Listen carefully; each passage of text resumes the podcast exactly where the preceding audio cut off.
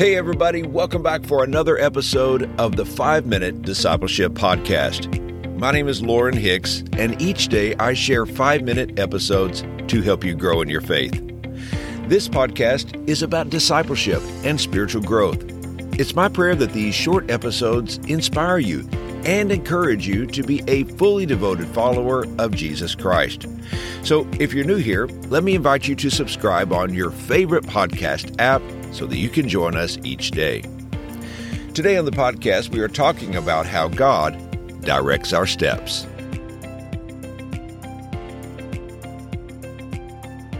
The 20th century millionaire businessman John D. Rockefeller once scheduled a very important business meeting with Cornelius Vanderbilt. The meeting required Rockefeller to take a train to see Vanderbilt in person. Before catching the train, Rockefeller felt compelled to visit his church to pray. Then, on the way to the train station from the church, his carriage broke down. The pit stop at his church, plus the broken down carriage, caused him to miss his train and reschedule the most important meeting of his life.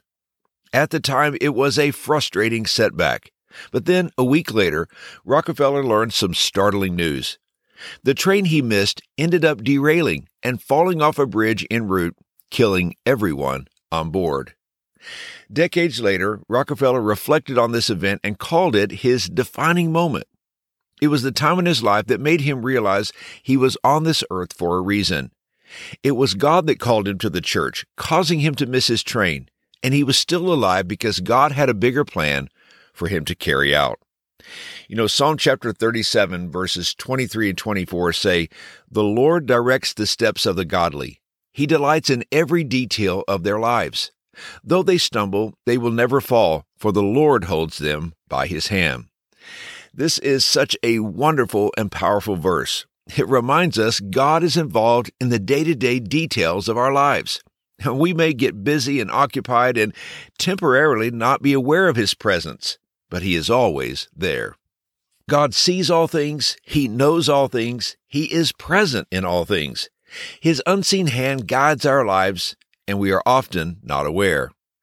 Just as a parent provides, protects, and guides the life of a child, sometimes without their knowledge, our Heavenly Father is directing our steps as well. The Rockefeller story reminds me of Solomon's words in Proverbs chapter 16 verse 9 which says, "A man's heart plans his way, but the Lord directs his steps." We plan as we can and should, but we should never think that our ability to plan makes us Lord over our lives. It is the Lord who directs our steps. Every plan we make should be held in humility before God and in surrender to His ultimate will. You know, as children of God, we desire the Lord's hand of guidance and protection to be upon our lives. Why? Because He can see what we cannot see. He knows what we do not know. He holds our purpose and our future in His hands. Proverbs chapter 27 verse 1 says, You do not know what the day will bring. And this is absolutely true, but thankfully, God does know what a day will bring. Rockefeller obeyed the prompting of the Holy Spirit to stop at his church to pray on his way to the train station. His obedience to the voice of God directing his steps made all the difference. I believe each day the Holy Spirit is active in our lives too. He is speaking, leading, guiding, and directing. But are we listening? Are our ears open to the voice of the Holy Spirit? Are we sensitive to his promptings? Paul said in Romans chapter 8 verse 14, "For all who are led by the Spirit of God are children of God." Start your day by spending time with God. Then, as you go throughout your day, watch for the direction of the Holy Spirit. Ask Him to lead you. Ask Him to guide your steps. Trust that He is with you, walking step by step. God is not absent, uninvolved, or uninterested in your life. He is an ever present God. And here's today's challenge make this your prayer. Lord, let my ears hear the voice of your Spirit as you guide and direct my steps.